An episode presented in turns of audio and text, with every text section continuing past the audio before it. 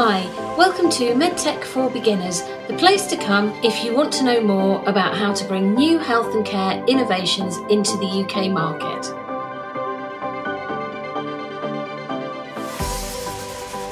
Hi, welcome to this week's edition of MedTech for Beginners.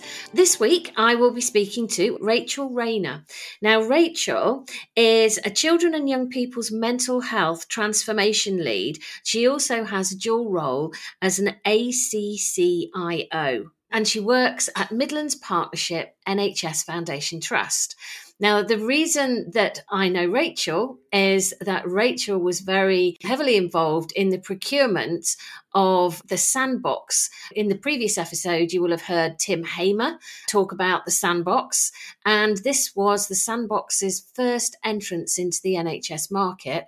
So, thinking of the perspective of the NHS, Rachel took the brave step, along with her colleagues, of taking on a new service with no track record in the UK. So I wanted to speak to Rachel today about her views on this and the challenges and the thought processes that were involved in this. Starting off with, obviously, you started by procurement, which starts with a need. So if I hand over to you, Rachel. Hi, hi, Kate. Thanks for that lovely introduction. So, the need was identified that we had an underspend as a result of COVID. We hadn't spent all the money in our mental health support teams as we'd anticipated due to some delays in recruitment.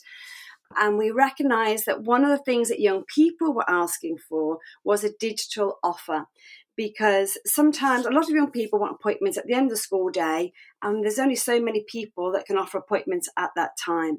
So we wanted to have a digital offer that would complement the work in schools and that young people could access without having to go to their GP, without having to go through a worker in school, and it would be very fluid and accessible 24 7 essentially. So that was the background to the need that we had in the Midlands Partnership with the MHSTs. Fantastic, thank you. So that's the mental health support teams. If you'd just like to explain to the listeners who possibly don't work in mental health what that means. Sure. So the government a few years ago has invested in early intervention via the community, which typically for young people means schools. So the mental health support teams were established in 2017, where you get a team of education mental health practitioners who go in to meet with young people in schools. And the practitioners will talk with teachers and develop the whole school approach to children's mental health and emotional well-being. And Midlands Partnership Foundation Trust are actually at the forefront of that new programme of supporting schools, weren't they? Yeah, year two of the offer, we were in there as a trailblazer. So it's been a really exciting development for us because it's very needed. There's a lot of demand in children's mental health which is interesting because that gave you the opportunity to gather more feedback from children and young people as well. You had this two way connection between schools and the CAMHS team, which is great. Just to explain again, CAMHS, which is Children and Adolescent Mental Health mental health services yes i was trying just going through the initials in my head I think what's what's really interesting here is the trust identified a need, and Rachel was obviously part of the team that did this. They identified a need, and then the next thing to do was to go forward and commission a service. Now, from the perspective of people supplying to the NHS, you will find tenders on a contracts finder or find a tender. Uh, but from the perspective of the people involved in actually making this procurement, there is a lot of work involved, isn't there, Rachel? I can't tell you the hours and hours of work that goes into developing a service spec that is then fit to go out to market to to potential providers out there. And it it's very heavy and we have to be very precise. We have to be very exact about what we want why we want it what the provision will achieve how many would we hope to get helped through that service how we will measure the success when the contract will end, how will that contract end, what then happens to those young people that are in the service. It is incredibly thorough and very precise and very detailed, which procurement for the, the sandbox or that whole process as it came about was my first experience in procurement, and I had no idea how in depth and involved it would be. And this is all to make it fair and transparent as a process. Absolutely, because actually, at the time that we were going out to procurement, myself and my colleagues had a very clear sense of who we wanted to provide. And it's an online provider who's very well known across the country with a good reputation and very well established and we had just wanted to buy them in. And I had not realized until I got my wrist slapped by a procurement office that actually we couldn't just simply go out to one provider and say, we will buy you in. We want you to provide this amount. And there's a certain cap of a certain amount where the NHS cannot just buy in services. We have to go out to procurement to ensure that it's fair and equitable. And, and at the time, we had a very fair challenge from our colleagues in procurement that said, How do you know this provider is the best? There might be new people in the market that have come about that can do this and more than what you want and and that was a really fair challenge because that's how we ended up with the sandbox. Yeah. so um, I, th- I, I think most of the listeners would think it's quite brave to be the first NHS organisation to take on a new provider that hasn't worked in the UK market. Because something I always say is no one's going to get sacked for hiring IBM because you, nobody's going to have a problem with you using something that is established and well known. But it's quite brave to go, you know what, this new thing, this looks really interesting. This looks like it's going to deliver what we what we want here. So how did you go through that process and go, actually, these are our concerns and and then how you managed those concerns and worked with the sandbox after the procurement day. So, firstly, I won't. Uh, under no point during this procurement was there any working through with the sandbox until it was established that they were fit for purpose, uh, met all the criteria, and had jumped through the many hoops that we have on the commercial side to go through. So, if you could just start by the considerations and what happens at your end with the team when you, you've got something new and you think, hey, hang on a minute, there might be something in this. So, what was the process at your end? Yeah, it's a great question, Kit. And I'm kind of smiling as I'm listening to you ask me this question because there's an element of ignorance is bliss. So, because this was one of my oh, and my colleagues' first experience of procurement at this level with this size of a contract, we didn't kind of know what we were doing. So we were very led by procurement. So when you say to me about the risks and why did you take that risk and what was that like? I don't think I knew we were taking on a risk. I don't think we realized the ramifications of working with a provider that was so completely new. So, from the background, from our perspective, we were really clear. We want a digital provider with a chat feature, with um, online CBT or online therapy, video therapy.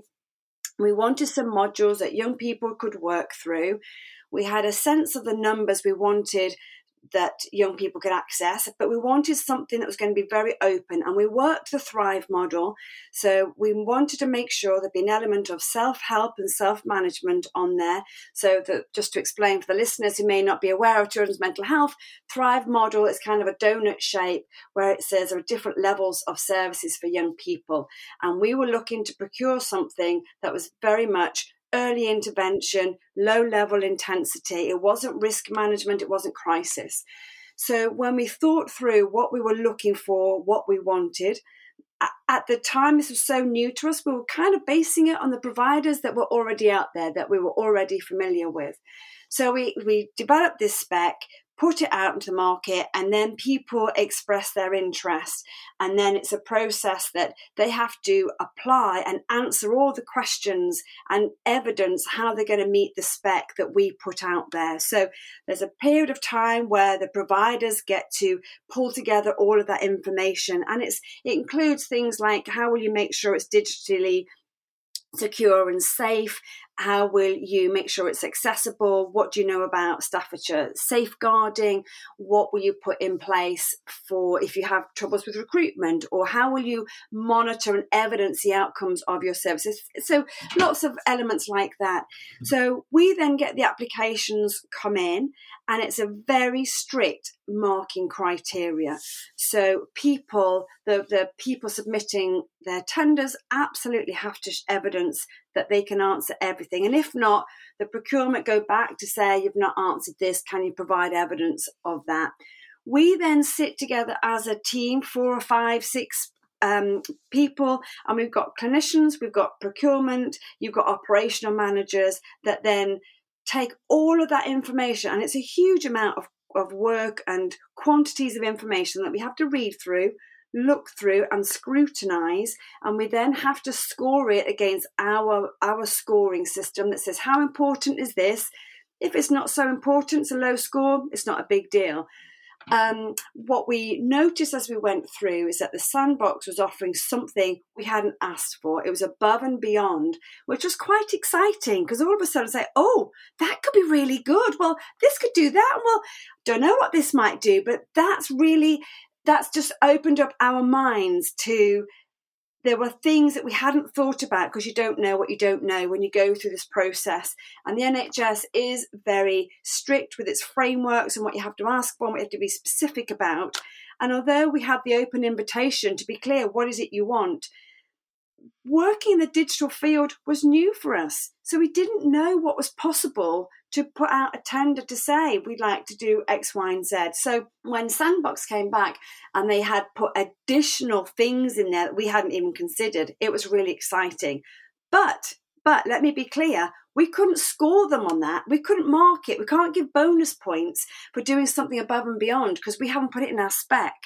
So, just to be clear, it is a very fair and transparent process, and we have to follow the points we put down, score each of those items, and then, of course, each of the providers get to do a demonstration. So that's where we get to see what does this look like from a young person's perspective? Is it engaging? Does it look interesting?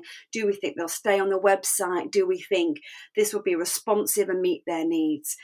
So it was interesting going through the process. And obviously, as you say, Sandbox completely new, not known. So we couldn't go to anybody else and say, hey, what do you know about? What do you think about? How have you got on with working with this organization?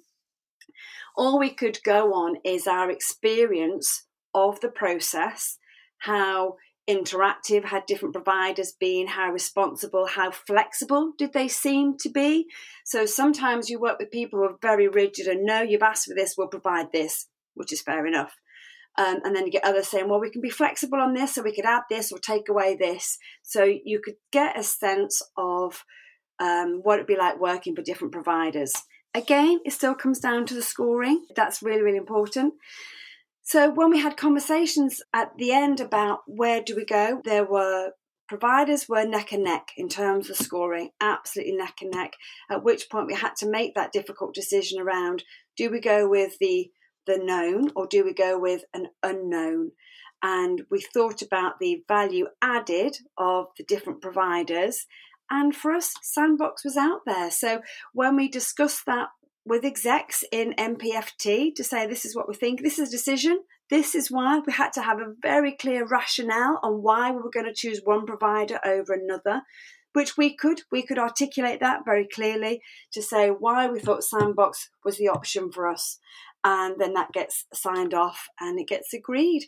But I don't think I'd realise until post the process um, how significant it was that we went with a provider that was unknown. For us, it was very exciting to see what Sandbox was offering and could do. And the energy from the conversations that we picked up on was just like, this could be a fantastic working partnership.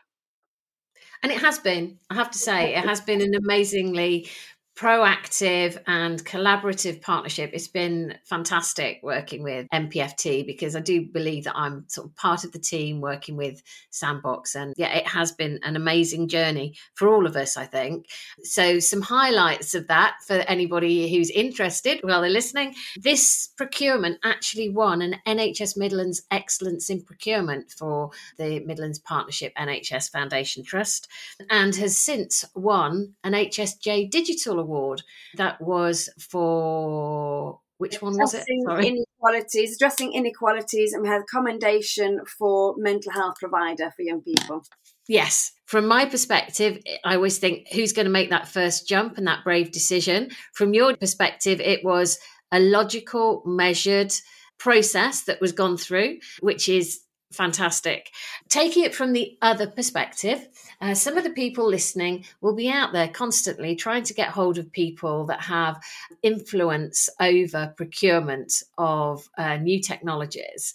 And I am certain that they will have a CRM or similar, an Excel spreadsheet with a load of email addresses where they send out emails trying to gain the attention of people who could potentially influence the purchase of a product. Rachel, could you share your views on receiving unsolicited emails? Don't do it. It's awful. Um, no, I, yeah, it, it's really tough. I get a high volume of emails from a wide range of digital providers saying they've got the solution to a wide range of issues, whether it's around recruitment, patient engagement, patient health, system record keeping. It's a really noisy market out there in the digital world. And I have to be honest, I get the emails and I just delete them. I can't do anything with those emails. I do not, no one person in the NHS has the sole responsibility and decision making authority to say, yes, we'll buy this product in. So, what might happen is we go to conferences like Rewired, Digital Health Summer Schools, the um, HETT conference, and there are lots of different providers that have stands. So we might look at products that are demonstrated there. And sometimes we might say, We'd like to know more about you. Could you come and do a demo for us? And we'd learn more about them. But we cannot just go out and pay for one system as a standalone. It has to be a procurement process. I, think there is a cap of the contract cost, but I don't know what that is. And if it's below that, maybe we can do something a little bit more independently. But ultimately, if we're going to procure a system that's going to be deployed with a patient population in the NHS, it's got to go through procurement, information governance, clinical safety process mm. before we are assured it can be deployed safely and it's not at risk of cybersecurity or information getting lost or data being misused. The NHS holds that very dear to its heart and protecting patient data is essential. So working with somebody who's unknown is a risk and, and with a sandbox we had to go through a very thorough process of making sure that information governance was thorough and that that young people's names, date of birth, etc., was not going to be at risk in any shape or form. So I do think it must be really hard for small innovators to get known in the health market.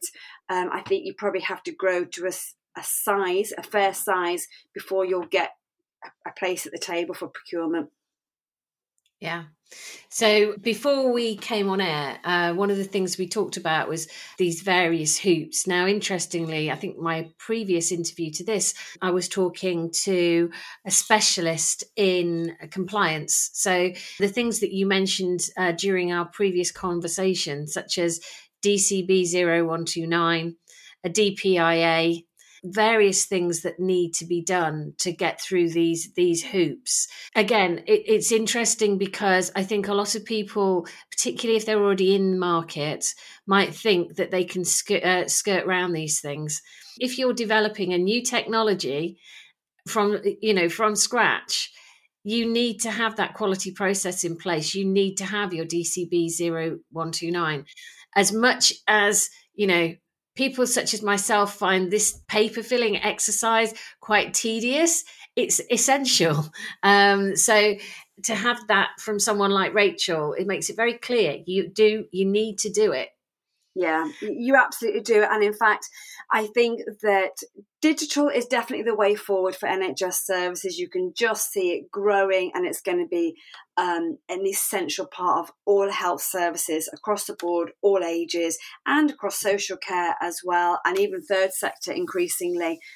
But as that grows, the more awareness we're getting of the risk around cybersecurity, which means we absolutely need to make sure that systems are safe and secure and that patient data is not going to, to get hacked or isn't at risk. There's always a risk. You, you can't protect any system from 100% from all risk. But having those things in place gives some assurity of governance and protection for patients. And without it, you won't get very far. And I think now that the um, the chief clinical information officer roles and chief, you know, all of those digital leadership roles increasingly are looking at patient safety clinical safety and data and making sure stuff is very secure before it gets deployed anywhere. Thank you. Yes. And so, as we're coming towards the end of this session, have you got any particular insights or recommendations for anybody out there that's wanting to bring new technology to market? For instance, is there a challenge that you feel is unmet at the moment that might be addressed by new technology? I think we've got so many challenges out there that could be addressed, and I think it's really exciting to see what technology can do. But I'm probably not tech savvy enough to know what it can do. I don't know what I don't know.